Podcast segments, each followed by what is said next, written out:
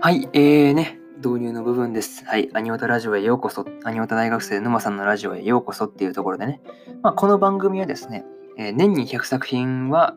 えー、アニメを見る男子大学生のね、沼さんがまあアニメに関する、まあ大体そのシーズンでやってるまあアニメの感想をただただ語っていくっていう番組になっております。はい。まあね、うん、楽しく聞いていっていただけるのがまあ一番なんで、はい。はい、えー、なんて言ったらいいんだろうね。難しいところなんですけど、はい。まあね、えー、番組のたあの説明欄のところにね、えー、ラジオの、まあ、メッセージやリクエストを募集する、まあ、Google フォーム、えー、作ってあるので、気軽にね、うん、何でも、自分はこのね、アニメの感想どうでしたとか、何でもね、えー、あとは何だろうな、うん、こんなタイトルとかはやらないのとか、まあ何でも、アニメに関することでも、以外、それ以外でも別に全然何でもいいので、えー、ね、気軽にメッセージでもリクエストでもいただけると、えー、ラジオで、はい、回答していこうと思ってるので、えー、気軽にね、てかまだ一度も来たことがないっていう、なかなか悲しい状態なので、えー、来てくれると嬉しいです。はい。えー、それじゃあね、え、本編の方移っていこうと思います。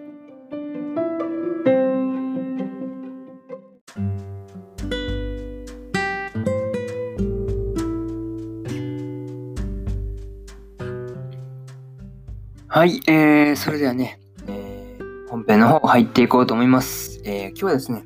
彼女をお借りしますの、えー、8話の感想ですね、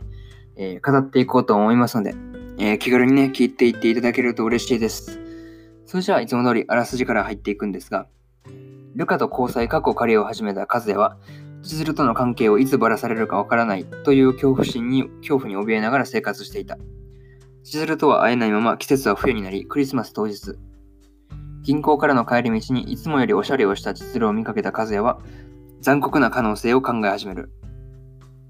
レンタル彼女水原千鶴に彼氏はいるのか？というね、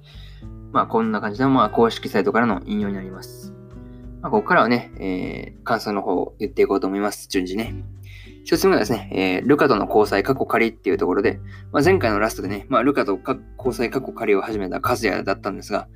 まあね、なんていうんですか、朝5時までね、ちょっと LINE とかって結構きつそうっすよね。なんかね、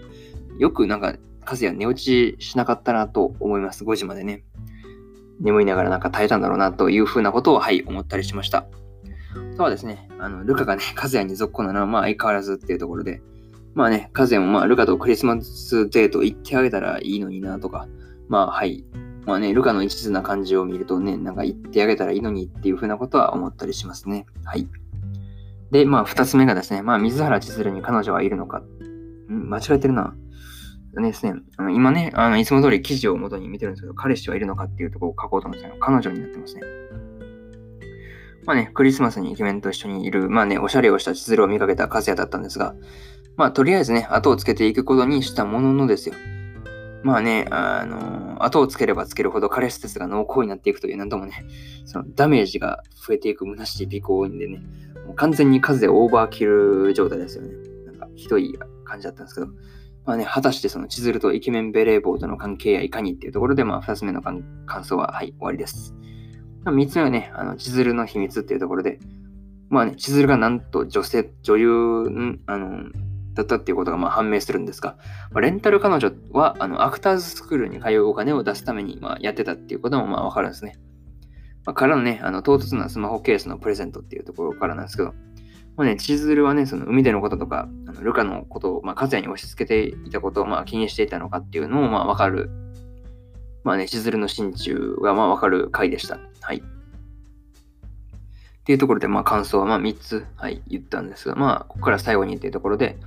まあ、今回ね、まあ、ルカのね、そのサプライズって言って出てくるところは、なんか特に良かったな、というふうなことは、はい、思いました。あとはね、和也の平均睡眠時間3時間って、死ぬってな、死ぬで絶対っていうふうなことを、3時間はアウトだろうって、はい、思いました。さすがにね、どんだけ、その、ショートスリーパーやねんっていう。まあ、ショートスリーパーだったらね、3時間とか、楽勝なんかもしれないですけど、まあね、普通の人には3時間睡眠時間平均がないっていうのはきついよね。平均だからね、もっと短い時間とかあるんかもしれないですけど。まあね、あとは最後のプレゼントを渡した時のね、あの和也の横に座る千鶴もなんか良かったなと、はい、思ったりしましたね。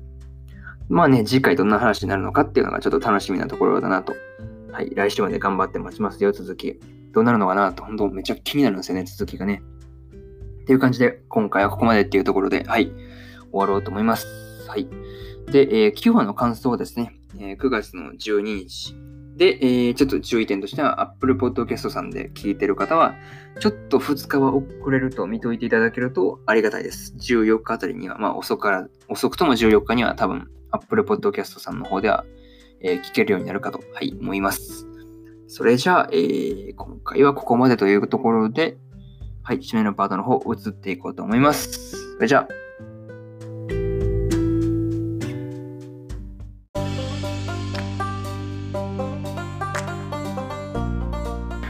はい、えー、締めのパート移り変わりました。はい、えーね、うん。